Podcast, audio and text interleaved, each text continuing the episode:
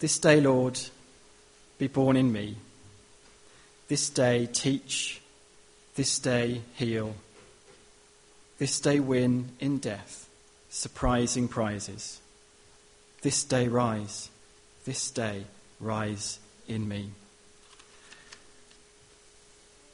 And on a day when so many people are putting themselves through great feats of endurance to win prizes for running, and we as disciples of Christ put ourselves through great hardship and struggle sometimes to win the prize of eternal life and the place in God's kingdom.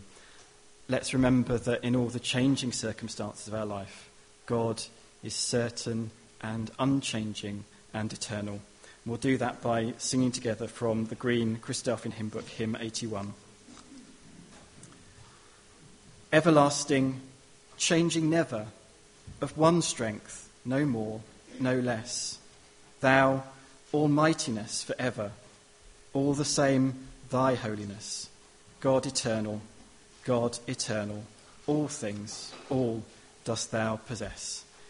In a moment, I'm going to ask Neil to come and share with us our news and announcements and our plans for the days and the next few weeks ahead. As Neil comes to do that, I'm going to pass around our collection bags. The first is for uh, the general fund, the expenses of running this church, and the second um, is for charity called Panda. Now, Helen May from the Bethel is probably as we speak now running the London Marathon, and she's collecting money for this charity. Um, we're collecting now, um, but if you haven't got money with you, then you can also d- donate online to support Helen and the fundraising that she's doing this morning on behalf of that charity.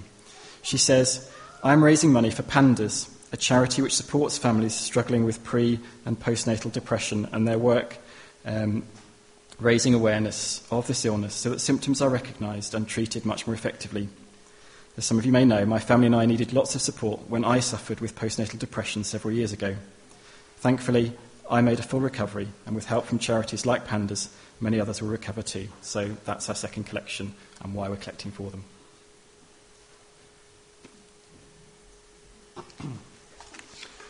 Thank you, Richard. Morning, all.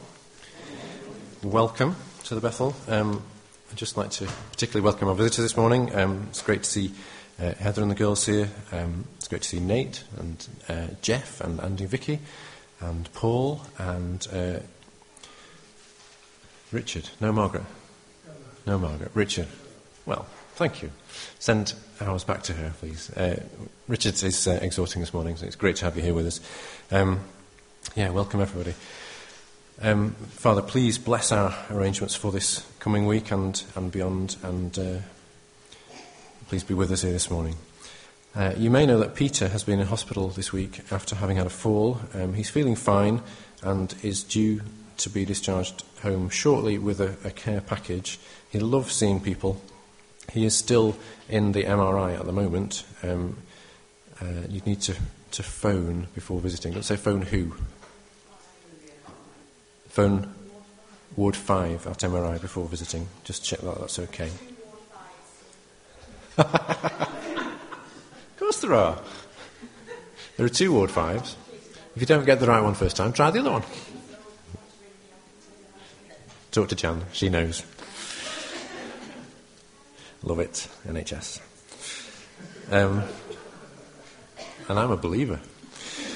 Ian went to hospital this week as well. Um, he's had some treatment. Glad to be home. Good to see you here this morning, Ian. Um, Liz's mum, Pam, um, still needs our prayers and would be encouraged by cards. Um, she's now begun her chemotherapy treatment. We understand that Juan's brother is making progress. Um, Marion was very glad to be able to be here last week and sends her love. Um, Perline's having trouble with her back at the moment um, and needs our prayers and love about that, please. Um, Alison has asked us to pray for, for Daniel and Phoebe about their family circumstances at the moment. So we need to keep them in our prayers. Um, and as Richard mentioned, Helen's running the marathon today in London, um, uh, which is uh, such an encouragement to remember how God works in our lives. We pray for her and the charity she's running for and for the safety of all the runners and spectators today. There are many of our family that we seldom or never see, and it would be good if we could remember them in our prayers and, if possible, get in touch. Thank you.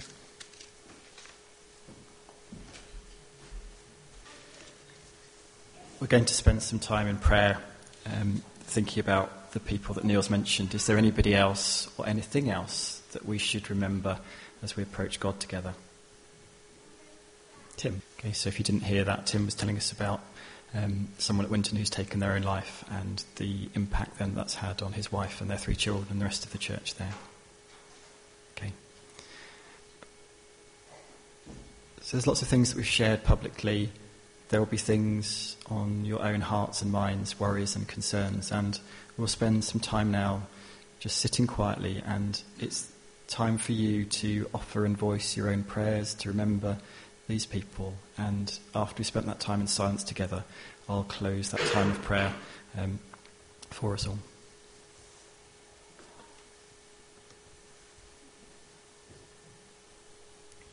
Father God, you are eternal and unchanging.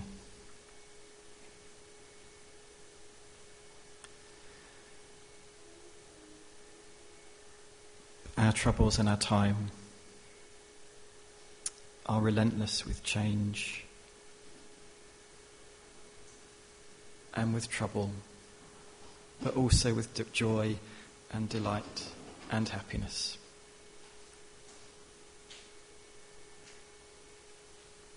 I pray that by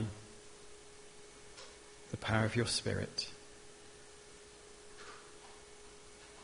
through our relationship with you and your Son Jesus, that your certainty, your eternal purpose, and the constancy of a faithful God might be real and close and powerful and present to each one of us and to all those people that we brought near to you this morning. Amen.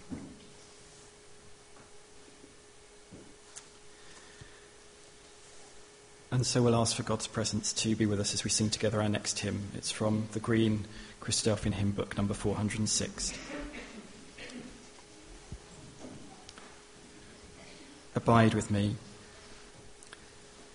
Earth's joys grow dim, its glories pass away. Change and decay in all around I see. O thou who changest not, abide with me. Remember this it's not the end of the world, and if it was, it would matter even less.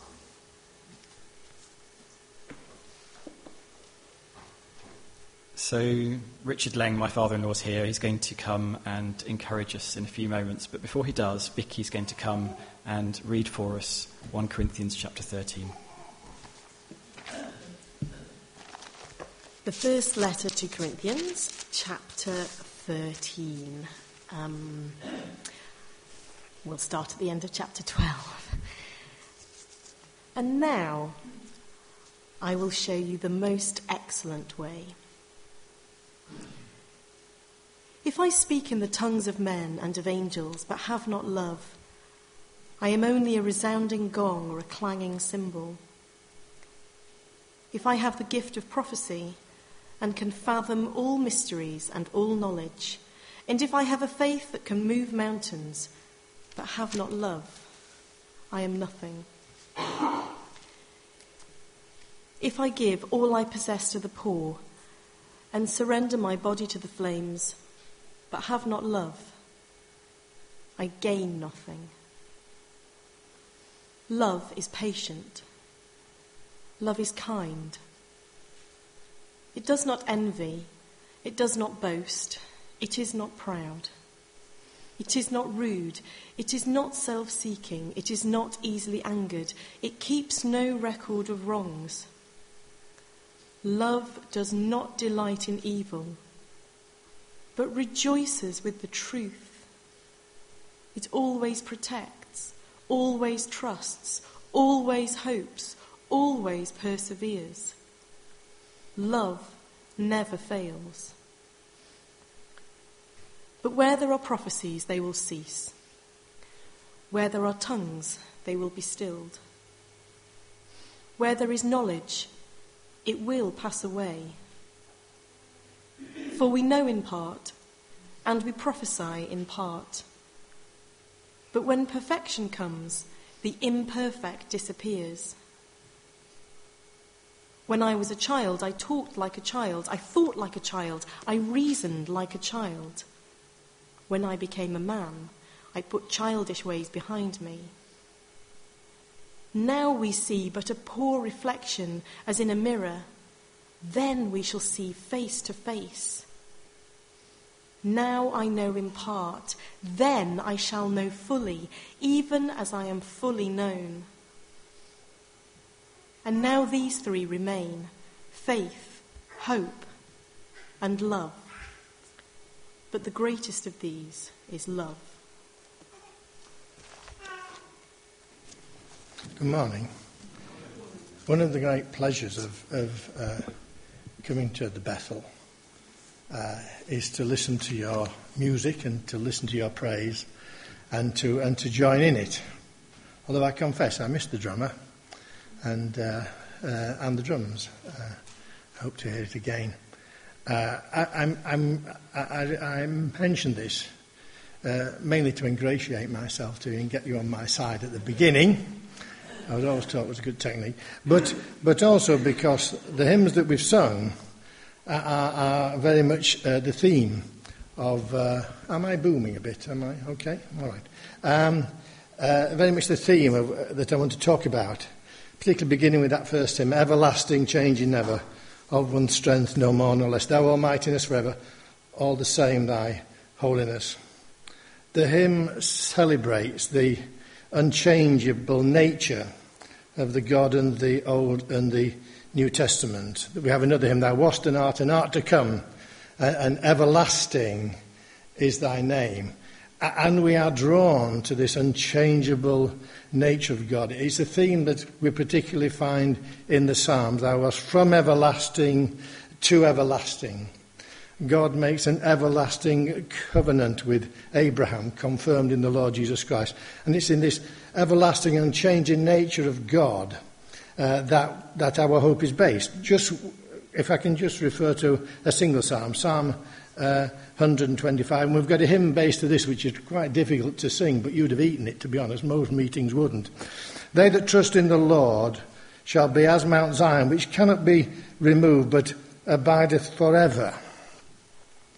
Uh, the psalmist compares the unchangeable nature of God to a mountain uh, which he sees cannot be moved, or a mountain that uh, cannot be changed.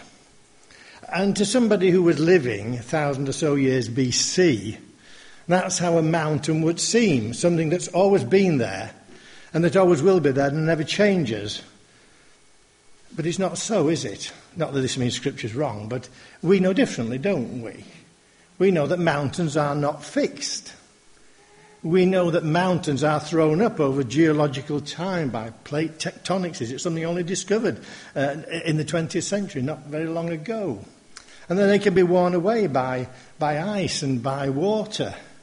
And if they're volcanoes, like Mount St. Helens or Mount Santorini, uh, they can blow themselves up and uh, disappear in a day and, and cause uh, an enormous amount of change.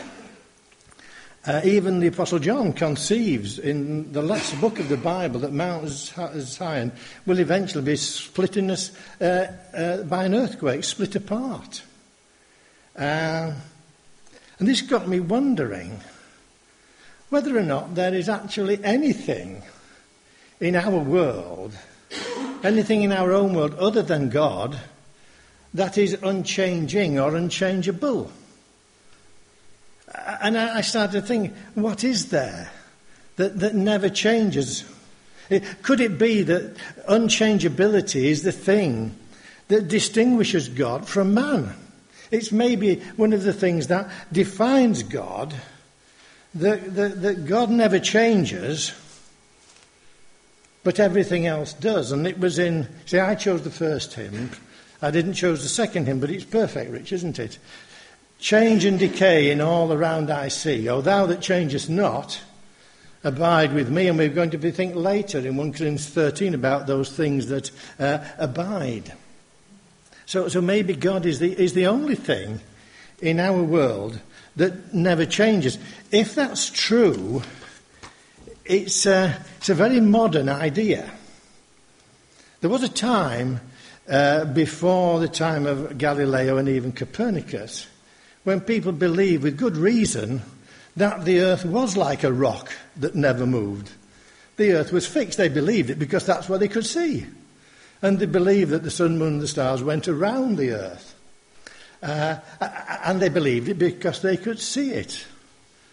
And then Galileo trained his telescope, what was on the moons of Jupiter, I think. And everything changed. All ideas changed. He, he perceived, he demonstrated that the, uh, that, uh, the Earth orbits around the Sun like all the other planets in our solar system. A brilliant, brilliant discovery. And what did he get for it? Persecution and hassle from the Catholic Church. He was forced in a shameful act to recant the truth that, that he had discovered, threatened by horrors. He recanted, although as he left the court, it is alleged that he still said, Yet it moves. It was undeniable. And we haven't too much time to dwell on this, but why did the Catholic Church, and I think the Catholic Church only recanted uh, their error in, I think, the 20th century. Can anybody remember when it was? But it was very recently. The, the, the, their problem was is that they equated uh, being mistaken about the solar system uh, as being mistaken about everything else. They, they, they, couldn't distinguish that they were wrong about one thing. They might be wrong about everything else, and they were wrong about lots of other things as well. So they denied this truth. They were disturbed by the change in understanding. And of course, it's more wonderful than that, isn't it? Because Edwin Hubble uh, trained his uh, uh, uh, telescope on a group of stars, what we now know to be the constellation of Andromeda.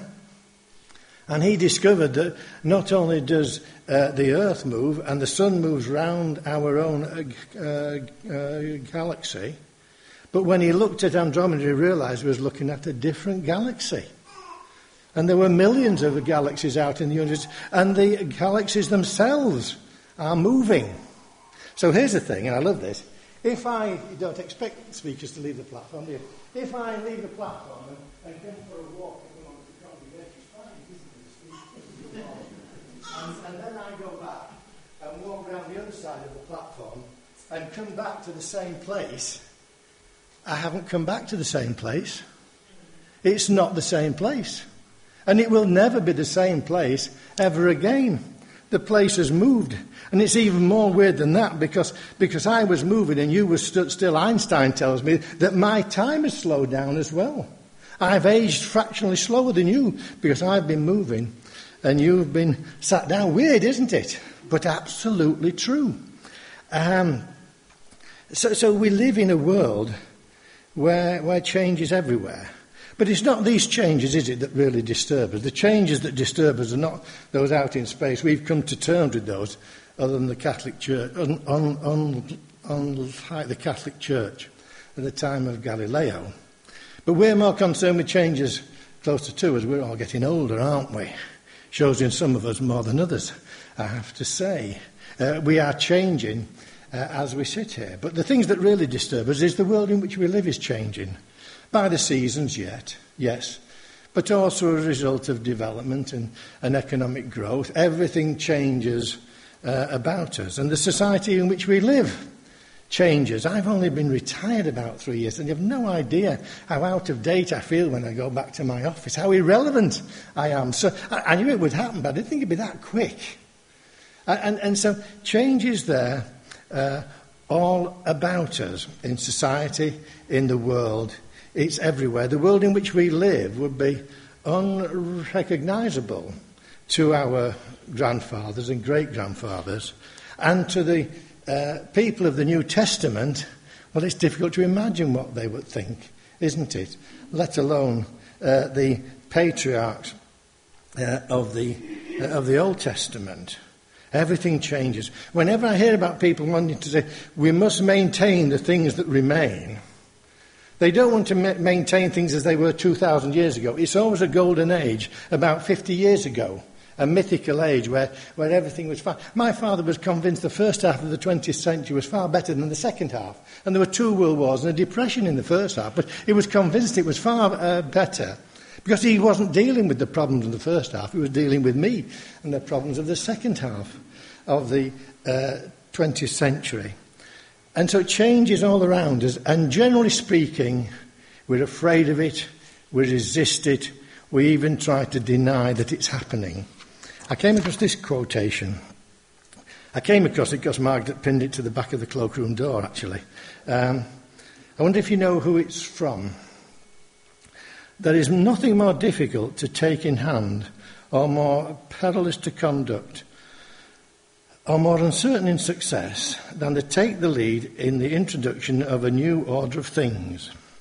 It must be remembered that there is nothing more difficult to plan, more doubtful of success, more dangerous to manage than the creation of a new system. For the initiator has the enmity of all who profit from the preservation of the old institution and merely the lukewarm defenders of those who may gain from the new one. Any guesses? Niccolo Machiavelli very wise man, sometimes much maligned. But uh, uh, another example from Scripture illustrating the same thing is, uh, is the book of Ecclesiastes. I may have quoted this before. I'm getting to that stage where I've quoted everything before. Ecclesiastes chapter 7 and verse 10. Say not thou, what is the cause that the former days were better than these? For thou dost not inquire wisely. By the way, it doesn't say whether the former days were better or worse. What it does say is there's no profit in thinking about it. Amazing, uh, isn't, isn't it, that uh, even two or three thousand years ago, people were still saying things ain't what they used to be. It's a strange paradox that we are suspicious of change, and yet it's change that's brought about for us this fairly benign uh, society whereby we are free to worship this way on a Sunday morning. That wouldn't have been the case two or three hundred years ago. And that has come about as a result of people uh, bringing change to bear. But let's return to the unchangeable nature of God. Because there is a danger that we can, our resistance to change can cause us to, to um, practice some kind of uh, collective deception on ourselves. It goes something like this. First statement God is one who never changes. Second statement, what never changes is of God. Third statement, if we never change, we are faithful to God. The first statement is undoubtedly true. The second statement may be true or may not be true, depending on what you're talking about. But the third statement is certainly untrue for three reasons. Firstly, it denies the universal inevitability of change that we've already uh, observed. Secondly, the narrative of Scripture, the story of the Bible, the events recorded in Scripture uh, are invariably uh, a story of continual change brought about by uh, the divine will that challenges the individuals to deal with change. Hebrews chapter 11, as many of you will know, is a great chapter about faith. It dis- tries to describe faith. Faith is the substance of things hoped for, the evidence of things not seen. Never really understood that, to be honest. Can't help you too much. I'm 64 years of age and it still confuses me. But the rest of the chapter I have no difficulty with. Because the rest of the chapter that's describing faith is not describing an unchangeable list of beliefs that we must adhere to. It's describing a number of people whose lives are challenged by change. And their faith is, is how they deal with that change and, and, and how they react to it. The, the individuals referred to in Hebrews 11, Noah has to build a big boat when nobody else is building big boats. Uh, uh, because of the enormous change that's going to overcome his world. Abraham has to, has to up sticks and leave his comfortable urban life in Ur of the Chaldees, and for the rest of his life have a change in environment every day. He becomes a nomad. Uh, Jacob's life seems to be one unwelcome change after another. First of all, he's forced to leave home, then he's forced to go back home, something all parents dread.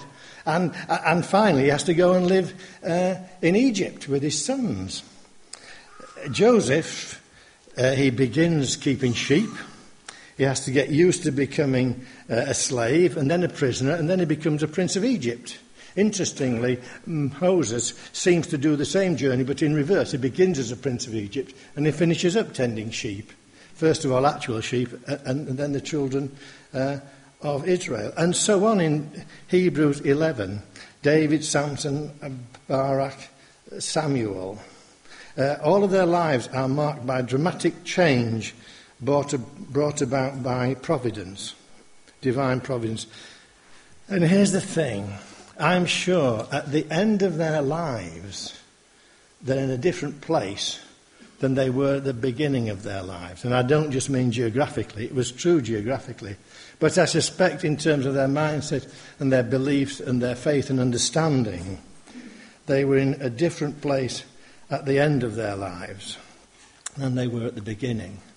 And the call of the gospel itself, of course, is uh, a call to change. Uh, Romans chapter 12. Be not conformed to this world, but be ye transformed by the renewing of your mind.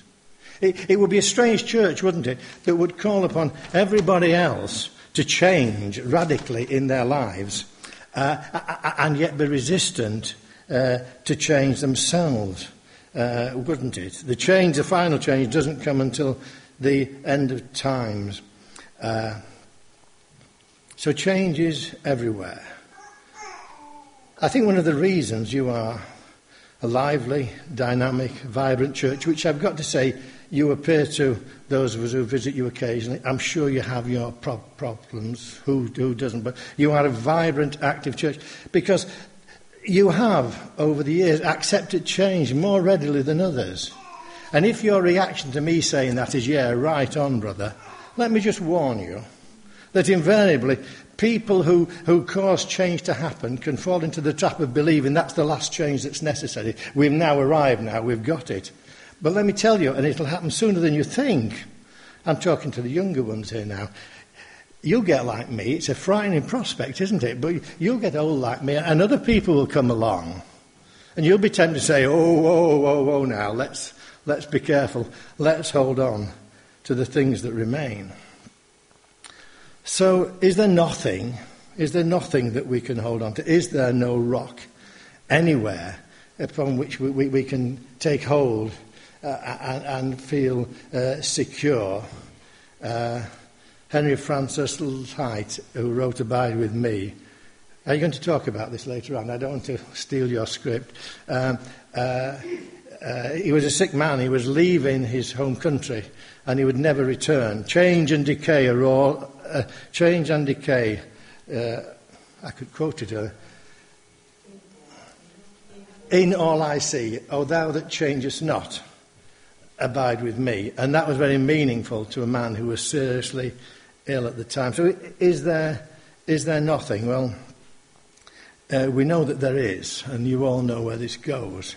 But it'll be good for us to exercise our minds in it. And I want to conclude just by looking uh, that chapter we took for our introduction, 1 Corinthians 13.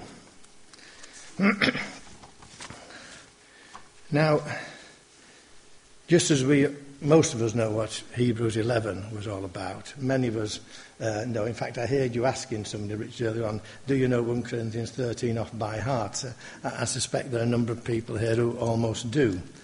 Uh, and we rightly think of it as Paul's great uh, celebration of Christian love or charity. Um, and so it is. But the chapter is also as much about impending change as it is about uh, anything else. Uh, let me read to you from verse 8. Forgive me for my love of the King James Version. I'm too old to change. I just, I just love it. So, will you, will you, pardon? Oh, well, there's two of us in there. so you will indulge me, I'm sure. But, but verse 8 Charity never faileth, but whether they be prophecies, they shall fail. Whether they be tongues, they shall cease. Whether they be knowledge, it shall vanish away. Paul's talking about things that are going to disappear.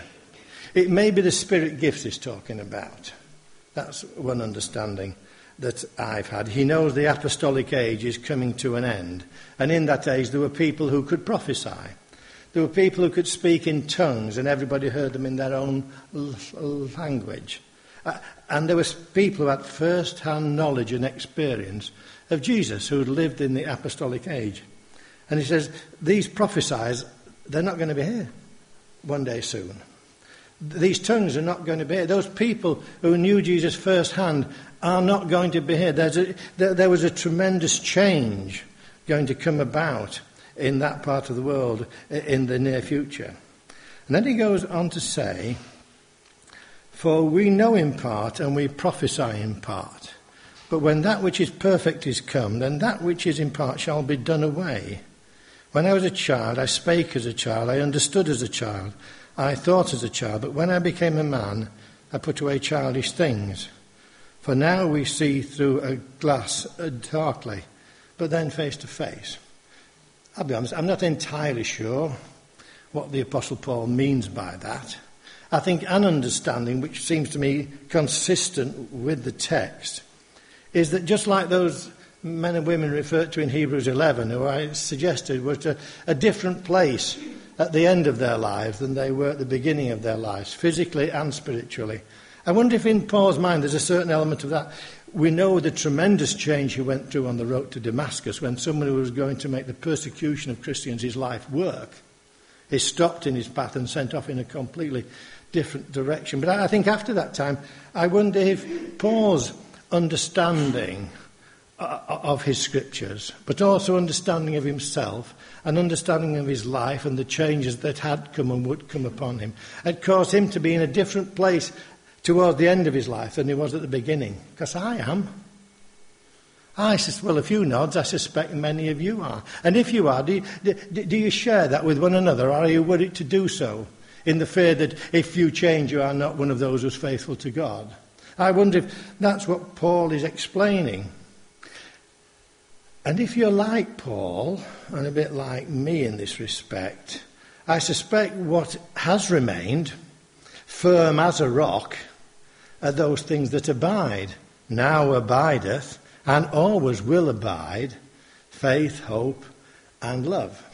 And the things that continue, the things that are changeless, are our needs and the way God addresses our needs through those three wonderful things faith, hope, and love. And we could talk about each of them, and I was planning to, but I think, I think I've taken up enough of your time. You might, you might wish to discuss amongst yourselves why is it that those three things, and faith is not just a set of beliefs, faith is Hebrews 11.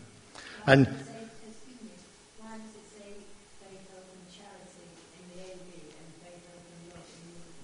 Well, I did. It, means the same thing. Uh, there's a longer answer to that question of why the translation of the authorised version wanted charity rather than love, and we can, we can perhaps talk about that afterwards. I think it's true in the. Uh, oh, I'm, I'm, yes, I will talk about it afterwards. I shall, I, shall, I shall miss my. But it means exactly the same. It means selfless, sacrificial, agape love.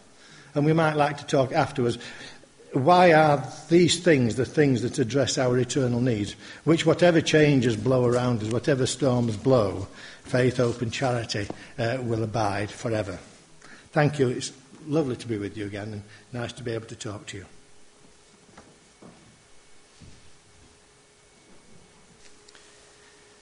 So we come to remember the change from death to life that Jesus brought with his sacrificial love, his sacrifice, and the cross. we remember that by singing together first from Praise the Lord, number 38. Hallelujah, my Father, for giving us your Son.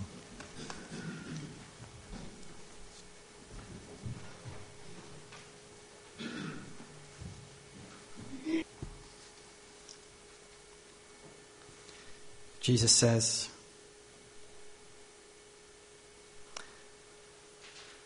The bread that God gives comes down from heaven and brings life into the world. He says, I am the bread of life. Whoever comes to me will never be hungry, and whoever believes in me will never be thirsty. All that the Father gives me will come to me, and anyone who comes to me, I will never turn away. I have come down from heaven not to do my own will, but the will of him who sent me. It is his will that I should not lose even one of you, you that he has given me, but should raise you all up at the last day. For it is my Father's will that everyone who sees the Son and has faith in him should have eternal life, and I will raise them up on the last day.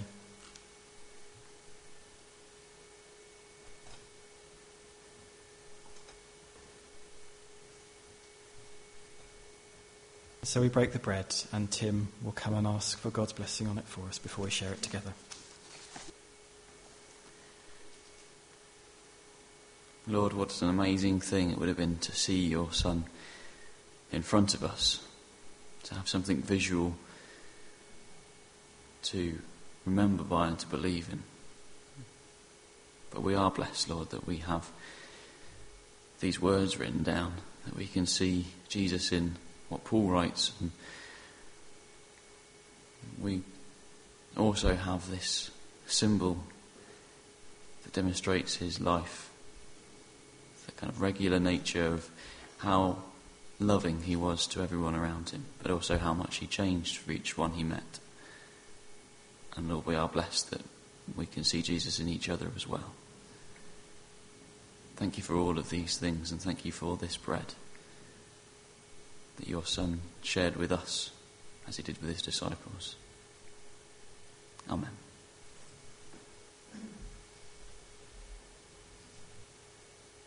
Let's share together then the bread of life. Jesus says, In very truth I tell you, unless you eat the flesh of the Son of Man and drink his blood, you can have no life in you. Whoever eats my flesh and drinks my blood has eternal life, and I will raise him up on the last day. My flesh is real food, and my blood is real drink. Whoever eats my flesh and drinks my blood dwells in me, and I in him. As the living Father sent me, and I live because of the Father, so whoever eats me will live because of me. This is the bread which comes down from heaven. It is not like the bread which our fathers ate. They are dead, but whoever eats this bread will live forever. And you'll come and offer our thanks for the wine, the blood of Jesus.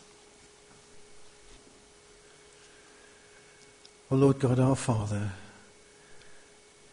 we've been thinking about your unchanging nature, the unchanging nature of your love and your concern for men and women through time, which reaches us here today, this morning.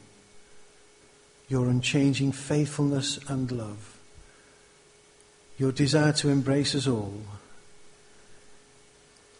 and this cup of wine now reminds us of the extent to which you and your lovely son Jesus went to demonstrate how receptive you are to us. So, dear Lord, our Father, we pray that we might just contemplate these wonderful things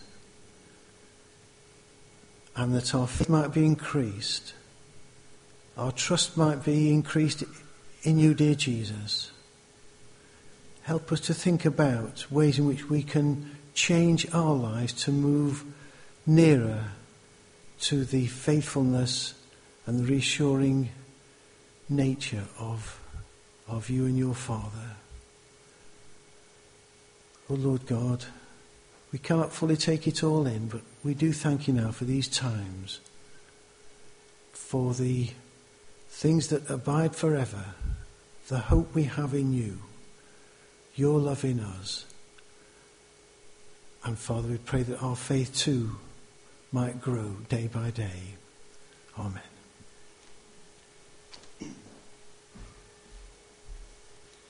Jesus says that his blood is real drink. Let's share it together and remember him. Break open, God, this day as bread. Release its riches as new wine. May its very moments be their substance, bear your presence. And so we end our worship, our remembrance, our celebration of the eternal purpose of God and the love that we experience in Jesus. We're going to sing two songs together. The first, the words will be on the screen, is Who Can Know the Mind of Our Creator? It reminds us um, and helps us to remember and stand in awe of the unchanging nature of our Father in heaven.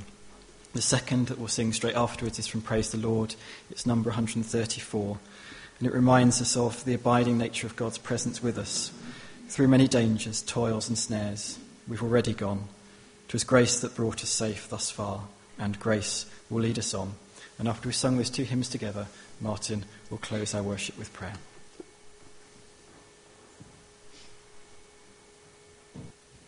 Lord God,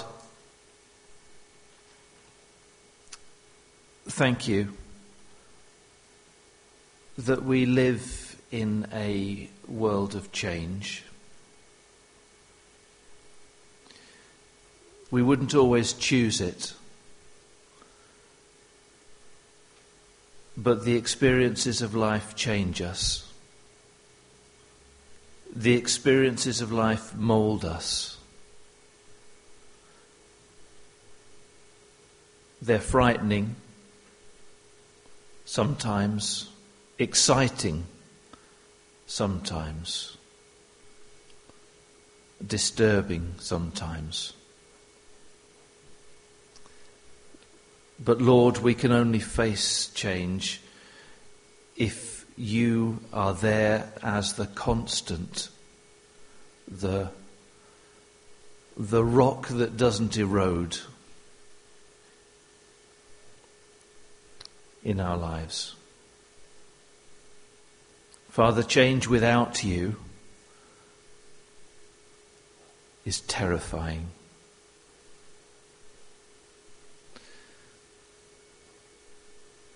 Lord, be the constant in our lives, in the, the change that we know needs to be made. Be there to assure us and to give us some sense of direction and some, some sense of bearing in the confusion and the disorientation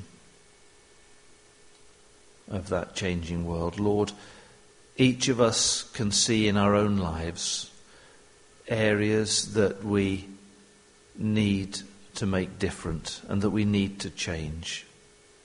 We can see areas in our communities and in our countries, in our families, that need to be changed. Give us the courage and give us the wisdom to be that change. But Lord, we look forward to that day when all will change. And the certainties will go, and new certainties will replace them. A time when everyone will see who you are and will realize what they have missed all these years. Be with us as we go now, Lord, and watch over us, we pray, in the name of Jesus.